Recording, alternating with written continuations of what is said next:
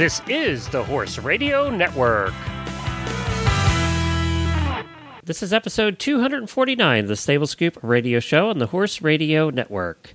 A sack of mares and foals. Please support our sponsors as they make this show possible. Our sponsors this week are Kentucky Performance Products. You can visit them at kppusa.com and Horse Quencher. You can find them at horsequencher.com.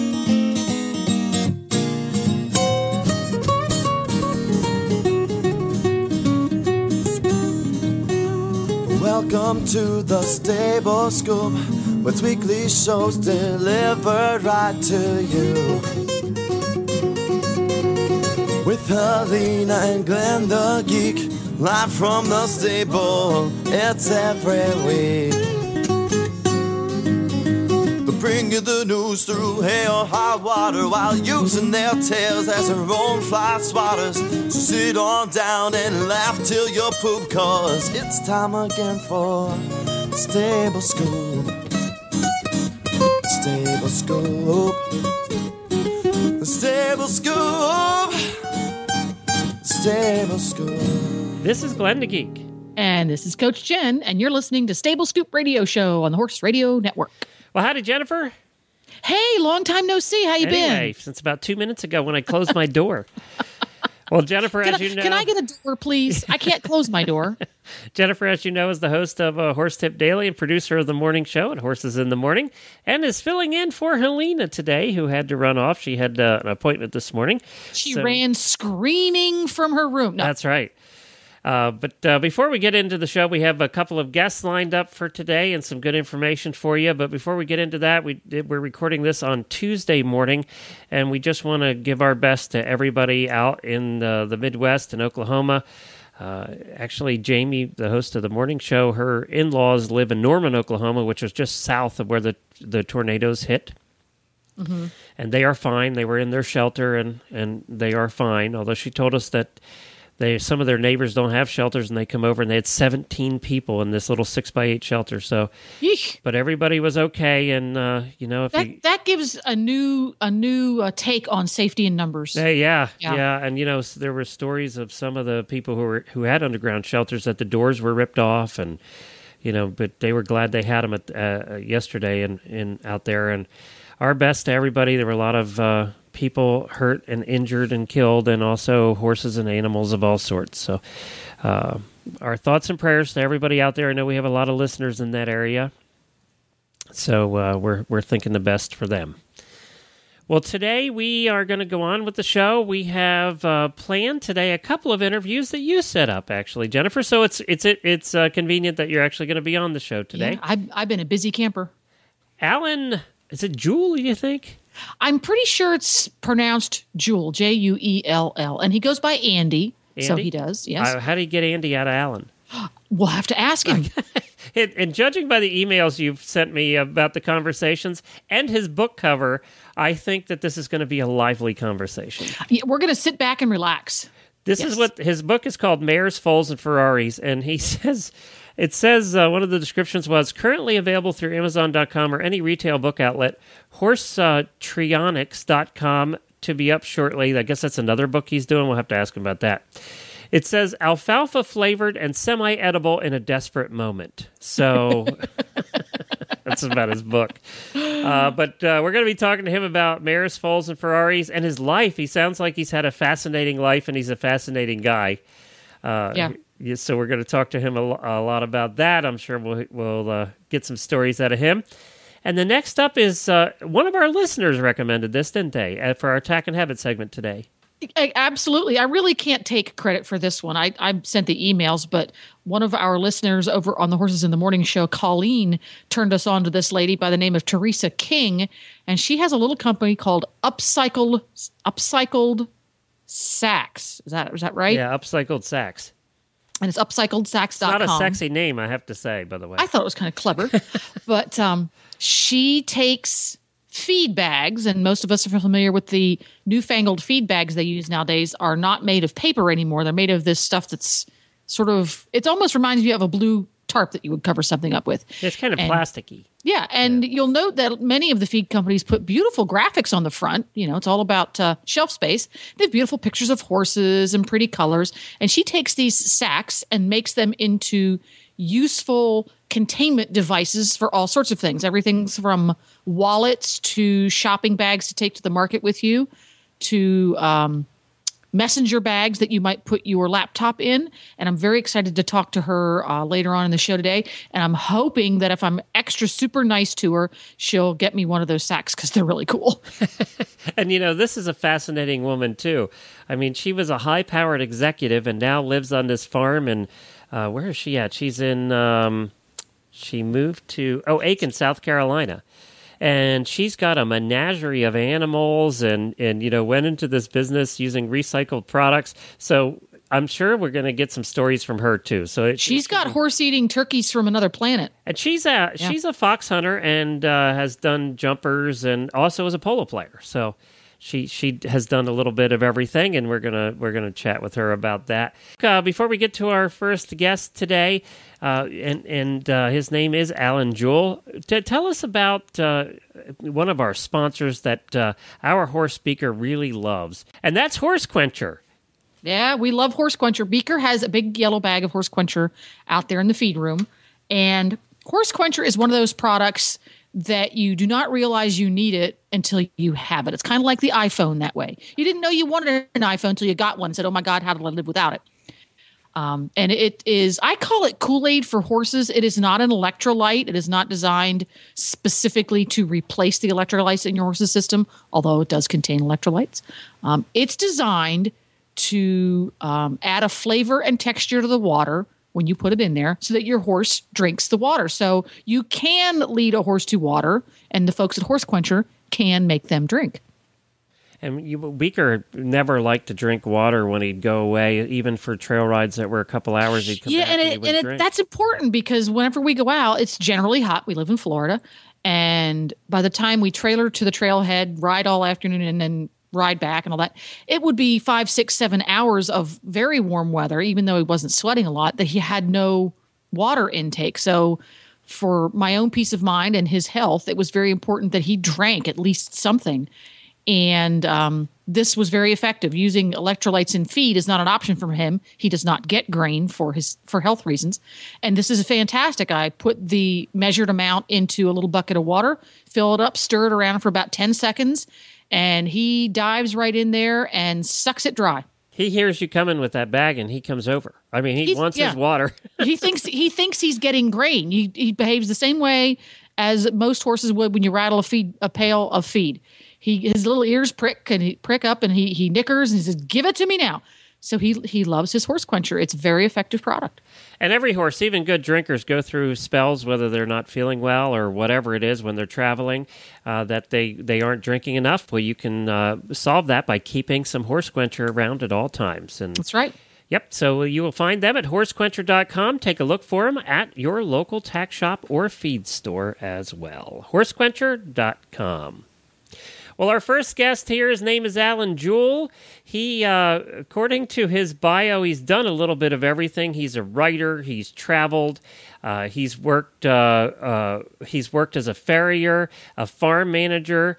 He uh, he wandered. He says uh, wandering most of the world's hab- habitable. Hab- I can't even say that word habitable, continents and uh, questionable bars. He holds a degree in history and sometimes attempts to further confuse the world's problems.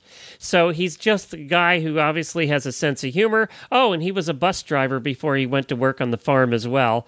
But uh, this book, Mares, Foals, and Ferraris, we're going to find out what it's all about uh, with the author of that book, Alan Juell. Well, hi, Andy, and welcome to the Stable Scoop Show. Well, nice to be here. Well, you know, we're we're glad to have you on today. When I read uh, when I read the back cover of the book, first of all, it made me want to buy the book. Uh, that's the first thing, and of course, the book is called Mares, Foals, and Ferraris. But before we get to that, you have a very had led a very interesting life. I thought Jennifer and I had done a few things in life, but nothing compared to you. I love the one description on uh, the back of the on your bio that says wandering most of the world's habitable continents and questionable bars. So you've gotten around a little, huh? yes, I have. It uh, Well, I was it was pretty much uh, in one place until I oh about 1988. I managed a thoroughbred farm up in Washington, Seattle area, and also had a business as a farrier. And I had an accident in oh about 88. There was spinal surgery and some different things, but it was the end of both of those in the short term. And I'd always been a writer of sorts. I wrote my first book when I was eight, and no, it wasn't a bestseller. and so I, it was sort of a point in life where if there's things you want to do, you better do them because to start another career and to head off in some direction, uh, you know, your dreams generally get put to the side. And so basically, I sold out everything. I bought a motor home and I hit the road, not knowing where exactly I was going or what, but I was going to write. And I set up a number of contracts and, and obligations and things with different magazines, and I just began traveling. First up and down the West Coast, then further east, and then finally it took me overseas quite a bit. And um, at that time in publishing, you could do quite a bit in freelance and sort of stay alive. You weren't going to, you know, you weren't going to be buying a Lexus, but you could stay on the road and do what you wanted to do. And that's kind of how it began. Yeah, because you wrote for many magazines: Washington Thoroughbred, Equus, Chronicle, The Horse, Western Horseman, Thoroughbred Yeah. Times. Yeah. Yes, quite quite a few actually. It was a different marketplace back then. Really, it was. Yeah, when uh, you could actually not make ne- money doing it. Um, Well, yes, Yeah. and it was not really pre-internet, but it was pre-internet everything, and so um, yes, newspapers and magazines were hungry for copy, and I tended to always sort of look at the odd stories. They all had a horse in them, but in many cases, I, I'd be looking for the odd angles of things. is that just your personality, or? uh, Yes, it well, some could call it a defect, but yes. We think didn't you and I say have it was s- not a defect, did we? We did not say. I think you and I have No, the I same did. defect. Well, yes, because you know, to me, it's you know, there's a hundred ways to write about dressage, or there's a, this and that, but there's always a little sidebar going on in things, and um, those were the kind of stories that I would seek out. But then again, I'd have to do a lot of straight reporting, especially for the Chronicle and other things, to sort of keep gas in the tank, and but I would plan it ahead to try to find these other stories that were out there and it was a lot of fun. And then they got really interesting when it, I started going overseas because from the time I was a child, I guess I was always a closet geographer. I was in love with maps and other places, and um, perhaps a bit of an escapist. Well, now, what brought you back to the? You're in the Northwest, right? Uh, what brought you back to the Northwest? I think California just lost its charm. But uh, partly too, I had had some continuing health issues, and um, in California, it just became distracting to me. I had a second book I wanted to finish, so I decided to come up to I'm up in Port Orford, Oregon, which is uh, almost like living on Mars, but Thus, the lack of distractions because there's nothing there. Is that it? Is that kind of how it works? exactly. Yeah, there you go. and, and so we've we've got the second book. It's at the publishers now, and uh, it's a novel, and so that should be coming out in about July or so. But I just needed a. I'm a very restless person. You know, I have no cement in my shoes, and so. Uh, I should probably be fitted with a shock collar if I was ever in a situation where I needed to stay somewhere.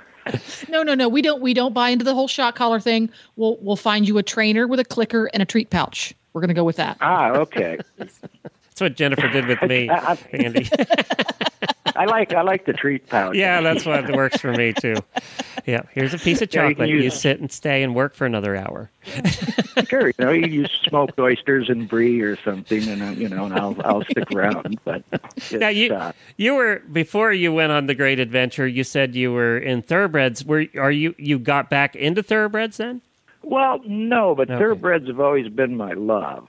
Uh, I've been away from horses completely for about oh six seven years, and uh, it's kind of where I began. And the book explains a little. Is a little the- bit of my let's get to the history. okay? Let's get to the book. Is it an autobiography or just a loose autobiography? I'd say it's a it's a loose autobiography. Okay. Um, you know, I put the book out as fiction because quite a bit of it is, but then, uh, you know, I op- often wonder if there is any real fiction because really what we create comes out of our own experiences and our own consciousness, really. And but there was a couple things I wanted to do with the the book in the beginning. One one it's a serialization of the original columns, but I put in a running storyline. But the other thing I wanted to talk about in it was why kids run away to live with animals. And it's kind of a touchy subject in some ways, but I've seen it so much out there and it's a lot my basically my own story as well. You know, that's that's basically the undercurrent that's running through it. Because I know later in my life I ran into so many kids in the show world and other areas and too that that had basically lost trust in humans. And the road back to trust happened to have four legs and a tail. And I thought it was a story that needed to be be told. So in the um, in the, the the in your story, Mares, Foals, and Ferraris, is this more of a is is the plot entirely about the who, what, where, why, and when of this person, you, their journey, or is there an underlying who done it factor? No, I, I'd say it's it's more of an underlying story of. I had a very unusual childhood, and that's probably putting it mildly. But it's it's basically is more of a journey back to try to get back to a point of trust with humans. And it sounds kind of strange coming from an adult, but we were all kids once, and we all remain those kids inside of us somewhere. And, Some of us more so uh, than others. Got it? Yeah. yeah, and you know, for a child, you know, broken trust is is a big deal because we are in a world of giants when we're kids, and we are at the whim of those giants. And it's not meant to condemn any actions or anything, but to explain how you can go from feeling the victim to understanding that it was just mere circumstances. And the horses played a big role in that for me and I'm sure it has for other kids too. I've met many kids on the road over the years that um, I've talked with and told me stories and explained why they are in the world they are now. Aha. So it's it's you know it's kind of a salute too to the horse world for creating this environment. A lot of people look at it so often, you know, the money, the egos, this and that, and the other thing. But you know, I wrote a piece in the Chronicle, I think in in '88, that dealt with the the notion of trainers as far more than just trainers. Well, we always joke we we we joke about them also being babysitters and guardians and mom and dad and you know Jen, Jennifer and I had a big uh, boarding stable for a long time, and uh, you know those teenagers pretty much were our kids because they got dropped off and left there from the time they got off of school till they went home at dark. Um, You know, so so we know exactly what you're talking about because those kids grew up with us, and we still talk to a, a lot of them today. Yeah, And you it's know, twenty amazing, years some- later. Some of those kids were 35 years old. Yeah. Yeah.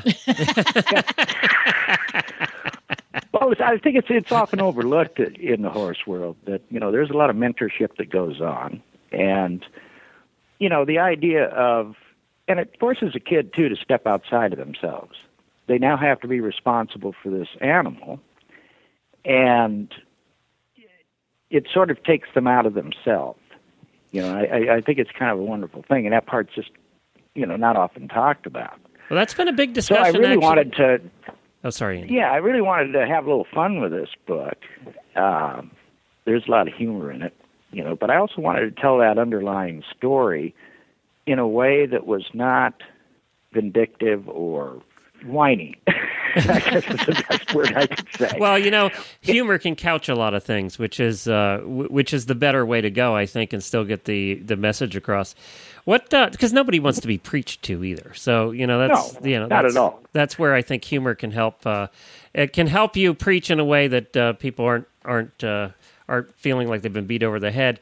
You know, getting back to the, the, the teens topic there, what we were just talking about, so many of the Olympic old old timers now. Uh, you know, we've had this discussion on the air here uh, with several of them about how they feel that that kids are getting away from that a little bit. They're being dropped off, and instead of being at the barn from time school ends till you know dark, they're being dropped off for their hour lesson. The horse is tacked up. They get on the horse. They get off the horse, and they go home. It's more like a swim lesson and they're losing that that time with the horse that that what you're talking about one is the escapism and also the healing time uh, and they don't Yes. they don't get that those horsemanship skills that they did in the past and i'm sure you have seen that through the time because you covered the this topic for such a long time Yes. Um, it, it, it well, there seems there seems to be a lot more competition for, say, uh, you know, a child's time.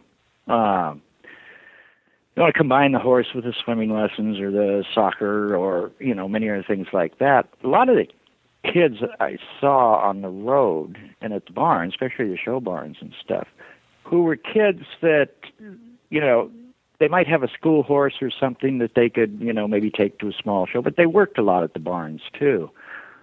I really think that it's much more. I think it's like you say, the time spent with the horse, away, you know, from the lessons and everything else, is a huge part of it. That's part of the relationship that goes on between the horse and, and the and the child. You know, I mean, I mean, part of it I think is that you know the horse has, has always come out of the expendable income side of things and I think there's been a lot of uh, constraints on that. It seems that um, you know actually the upper level of showing right now seems to be growing, expanding yep, yep. rather well, and um, so is the next book about horses too or is the ne- the one that's uh, in, in the hopper right now is that about horses too well, yes, there's always no matter what I do, there always seems to be a horse standing nearby. That's that's the he- that's the the thing. Um, yes, it's it's called The Littlest Racehorse, and it, uh, like I said, it's a novel, but it is set in 1962 in Oc- late October, uh, the week of the Cuban Missile Crisis, which actually that played kind of a quite a role in my life. Um, I was about 10 at that time, I think, and uh, one of my characters in it is of the same age, and it's basically based on the notion that uh, of losses and gains, of course. But that was, you know, in our history, that was the point where tomorrow was no longer there. It was no longer on the schedule. You know, many people, especially young people, you know, don't know about that, or maybe they've studied in school. But it was really truly a case of where the nuclear clock was at at one minute midnight.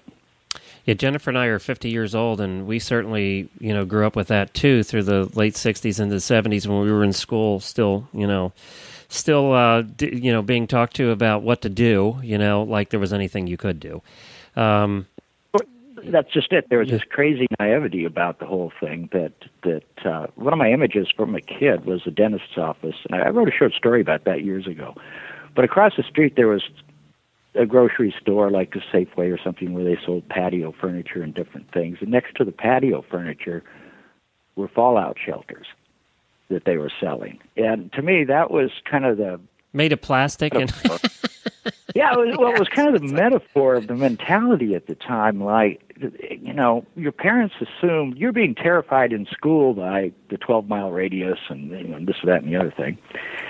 And yet there was this other element where your parents were kind of like, oh, we're just sweep up the radioactive stuff and you'll have to go to school next week. And Yeah, that was kind of the mentality at the time. go out and play. So, yeah, so Yeah. I decided to base the base the novel on on the events of that week and how it changed all these various lives and led to all these decisions of all these these the people in it.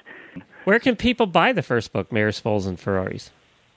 Oh, pretty much uh, you can order it on my site at horstrionics.blogspot.com or uh, really any of the any of the outlets. You just need the author or the title or, Okay. the, or the ISBN number.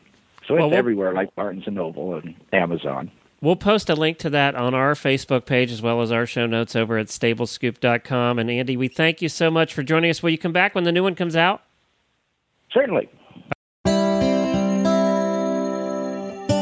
This Nutrition Minute is brought to you by Kentucky Performance Products, the company that simplifies your search for research proven nutritional supplements at kppusa.com.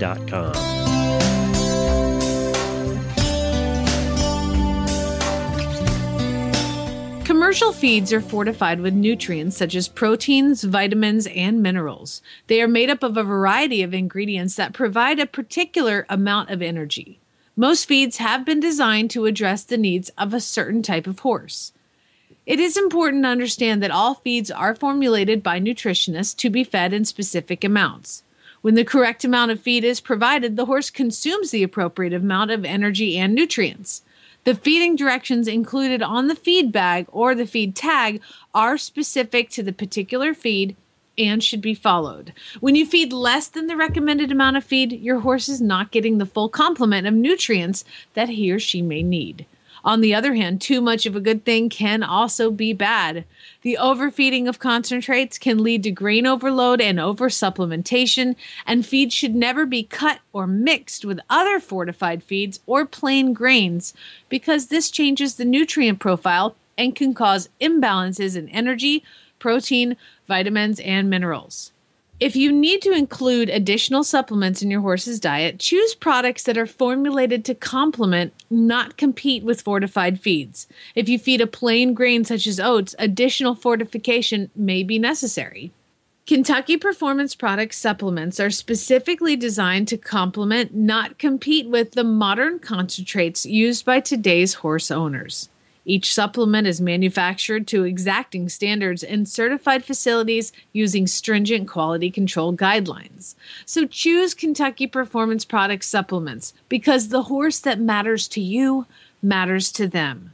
Learn more about Kentucky Performance Product supplements at kppusa.com. That's kppusa.com. This Nutritional Minute has been brought to you by Kentucky Performance Products. You can find all of their terrific products at kppusa.com.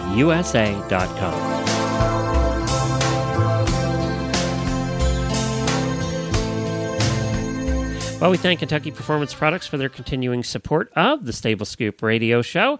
And now it's time for Tack and Habit.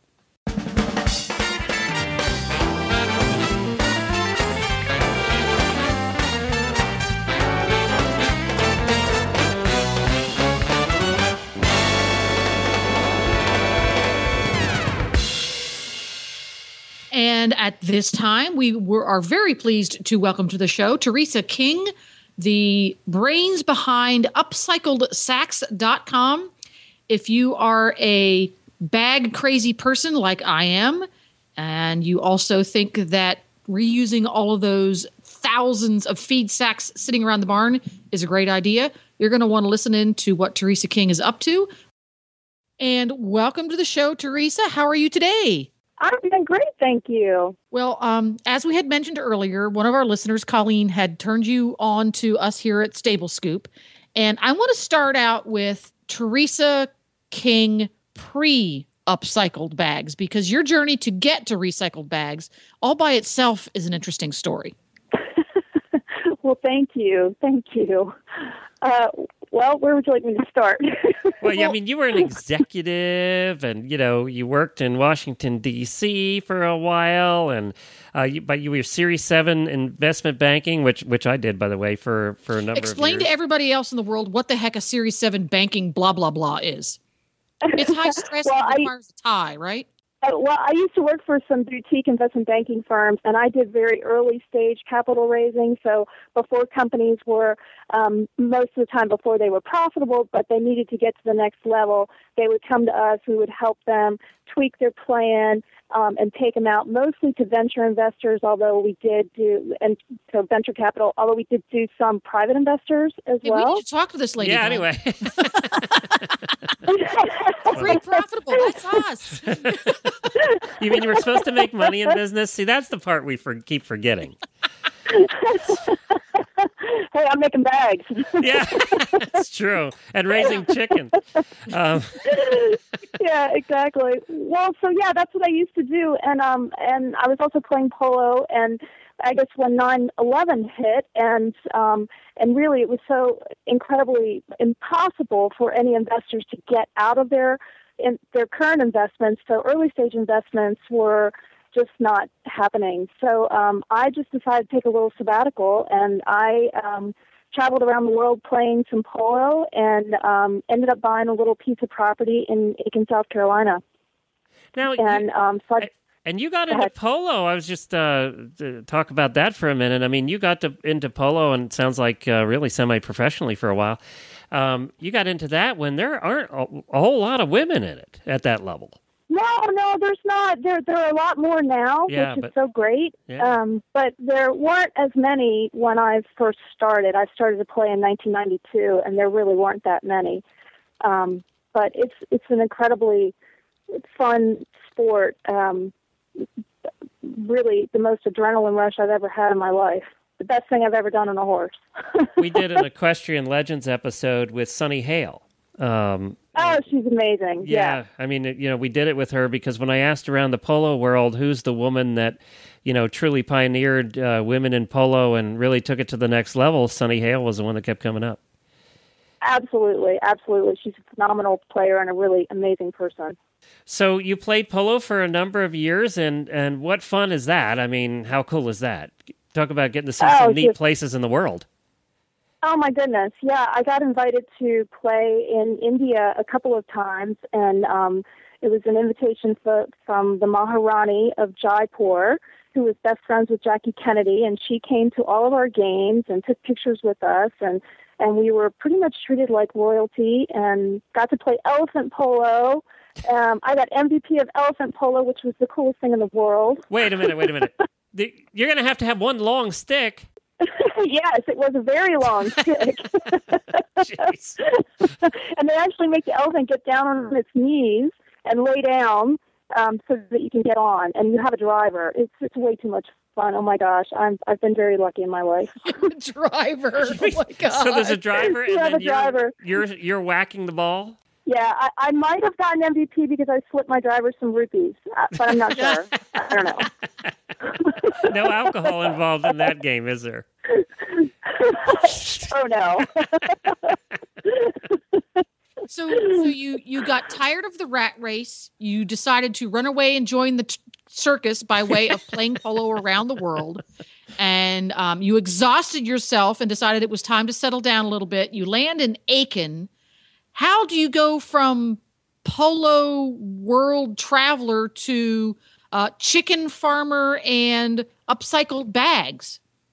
you know, it was just one of those things. I, I just kind of started nesting in my at my farm and um and decided I wanted to get a few chickens and That's where it starts. um it it starts with get a few chickens. Yeah, let's just get a few chickens. oh yeah no it's it's crazy I, I built a little a-frame coop and then I built a bigger a-frame coop so big I couldn't even move it around um, because the idea was to build an a-frame where you could move around and um, then I ended up buying a big um, 10 by 20 building and dividing it up into sections and putting a picket fence. I mean, it's just has gone a little bit Your crazy. and chicken from there, coop has chandeliers. yes, it does. There's nothing ex- thought it would eccentric about that. fun. Is nothing eccentric about that, is there, Teresa? I did make it to the cover of the Aiken Standard for my chandeliers, which I was very excited about. You're every chicken farmer's dream. You know, it's funny. We it came up on the show the one day. There is a very and uh, Jennifer. I don't remember the name of it. It's on Blog Talk Radio, and you probably know it. There's a very popular podcast about chickens. Um, oh, and I, I think it's called the Chicken Podcast. Or no, something it's the clever like that. Chicken Whisperer. It's That's called, it. It's called the Chicken Whisperer, and it's one of the most popular podcasts out there. Is the chi- he has tens of thousands of people that listen to him. Um, he's the Chicken Whisperer. Yeah, you have to check that out. yeah, chicken backyard chickens has become quite a phenomenon. Well, you didn't stop there though, did you? No, well, you know, once you get that sort of hatching craze, then you just want to see what else you can hatch. So I tried turkeys, and that worked out really well. And I hatched some peacocks. That worked out okay, but I've recently gotten out of the peacocks. They became a little too much, too problematic. Um, and I'm doing ducks now. I had some ducks hatch yesterday, in fact. Our peacocks, did you find that we had some neighbors out of peacocks? And uh, did you find it's just annoying? No, they weren't really. Um, my main problem with them was they were getting on my cars, and um, I kind of like everything just so, and I really don't want them scratched up. So I had Mm. to, as that was getting to be a problem. And then feeding time was a problem because uh, the peacocks would take my dog Selma's food, so I'd have to chase them away. So I'd put some food down for them so that they could eat and Selma could eat. But then if Flower, my pig, finished first, she would go take the peacock's food, and then they would go back to Selma. It just became a real problem at feeding time. Peac- peacocks take over the farm. That's it. They just, yeah, they're all. And what was sad is her dog was a pit bull and wouldn't Yeah. take the pic- No, I just my poor that up. dog would just stand there and be like, "Oh, you can have it. I'll get more tomorrow." Yeah, I'm not taking that peacock on. He's nasty. All right, so how did upcycled sacks, and what is upcycled anyway?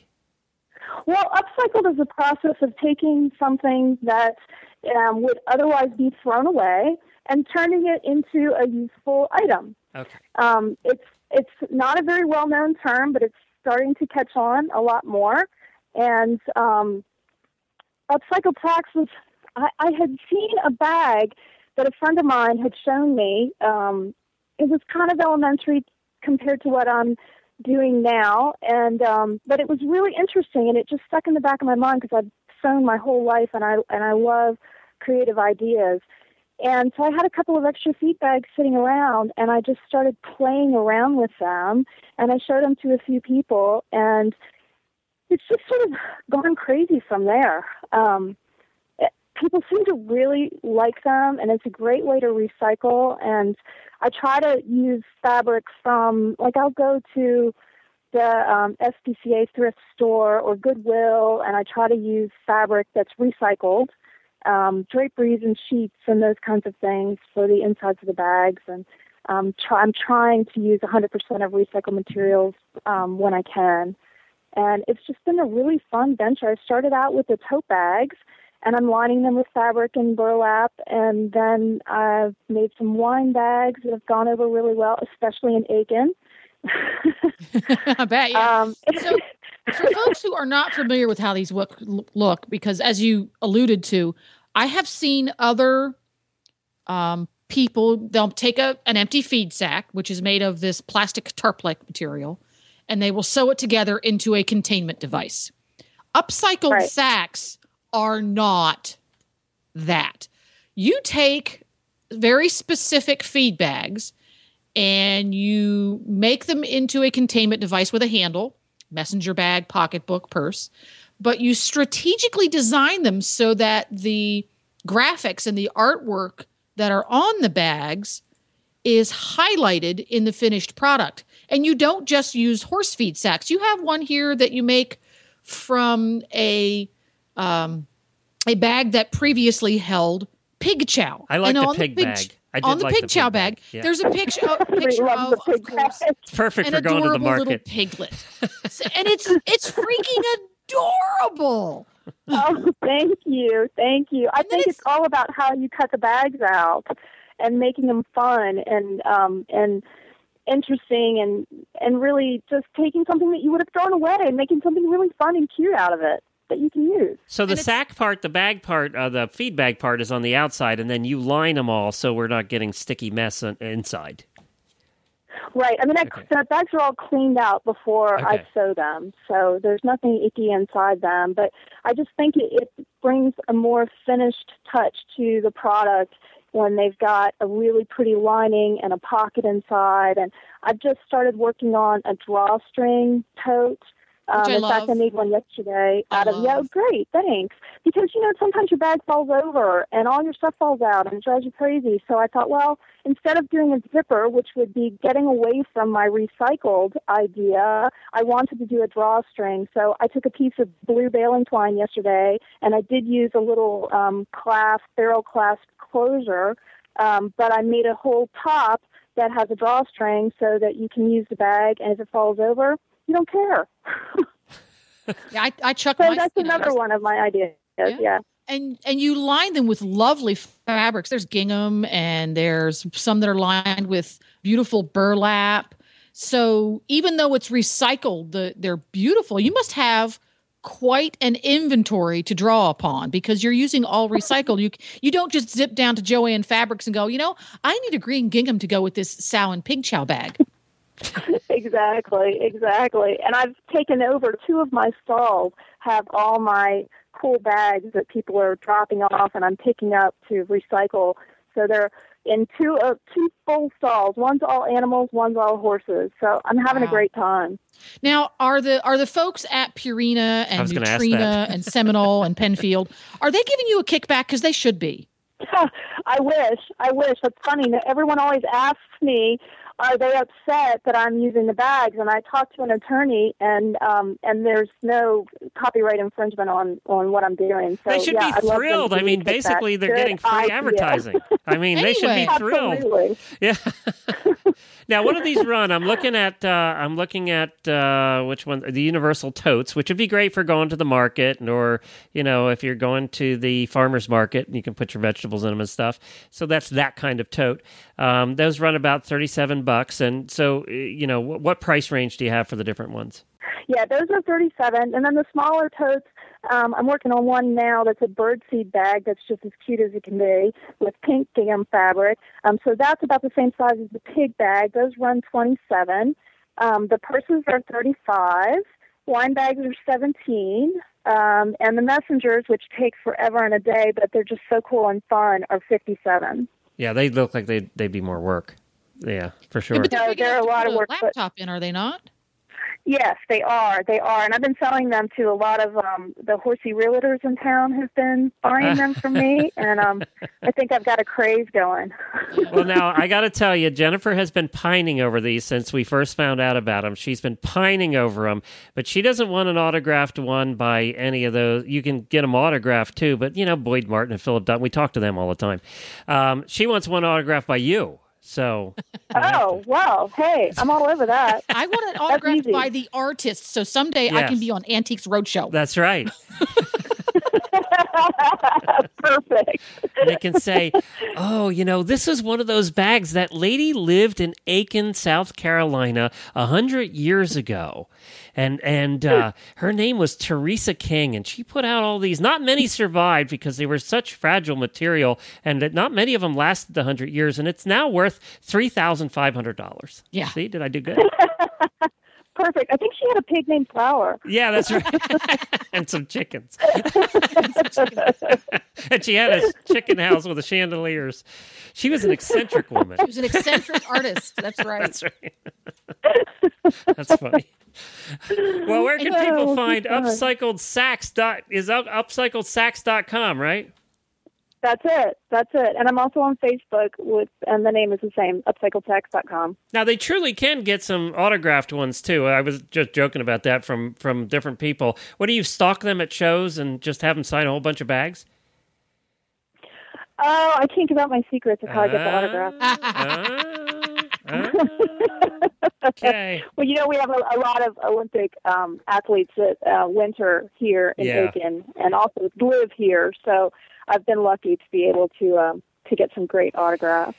Yeah, and one of those, by the way, for all of the fans of polo, and even if you're not, you've seen his picture, is uh, Brandon Phipps, um, who is one of the hotties in polo. So um, if you want one of the hottie signatures, I guess you can get one of those too. I don't know how you Yeah, know him. We won't ask. But right now, half the uh, female population is very jealous. I'm just saying.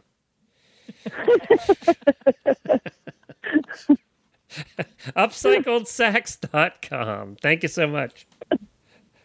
Thank you, guys. Well, we want to thank Colleen Peachy, our listener who sent us that suggestion. If you have uh, some unique, different, unusual products that you're aware of or that you use every day, and you want to let the rest of the world know about them, just drop us an email here, glenn at horseradionetwork.com, Glenn with two N's, and we will be sure, sure to get them on the line. Well, that's about it for this week, everybody. Again, we're saying prayers for everybody out there in the Midwest. Be safe again today because there are more storms predicted. Um, and if you want to see any of the show notes from today's show with the links to all of our guests or any past guests that we've had on the show, just go to stablescoop.com. One thing we don't talk about a lot is there is a search function on there. If you uh, want to go back and listen to a previous episode and you know the name of the guest, or you want to see if we had a certain guest on the show or search for a topic, then just use the search function. It works really well and it'll bring up all the episodes that we had about that person or or topic. And uh, you also can find us on Facebook. Just search for Stable Scoop on Facebook. And uh, you can find us on Twitter at Horse Radio. Uh, we want to thank our sponsors today, Horse Quencher and Kentucky Performance Products, for being part of the show. And you can visit all the other great shows on the Horse Radio Network at horseradionetwork.com, including this is the point where you put in a plug for your own show. Oh, Horse Tip Daily, available daily at horsetipdaily.com. Yes. Terrific show. On what, almost 800 episodes now, yeah. Horse Tip Daily? It's, perfect for people with a short attention span. That's right. Short shows, five ten minutes, all kinds of good tips from anything in the horse world, from what must be a couple hundred experts now. Yep. So, yeah. So just uh, join Jennifer over there, horsetipdaily.com. Helena will be back next week. Thank you all for joining us. And as Helena would say, she says happy scooping. Oh, happy scooping!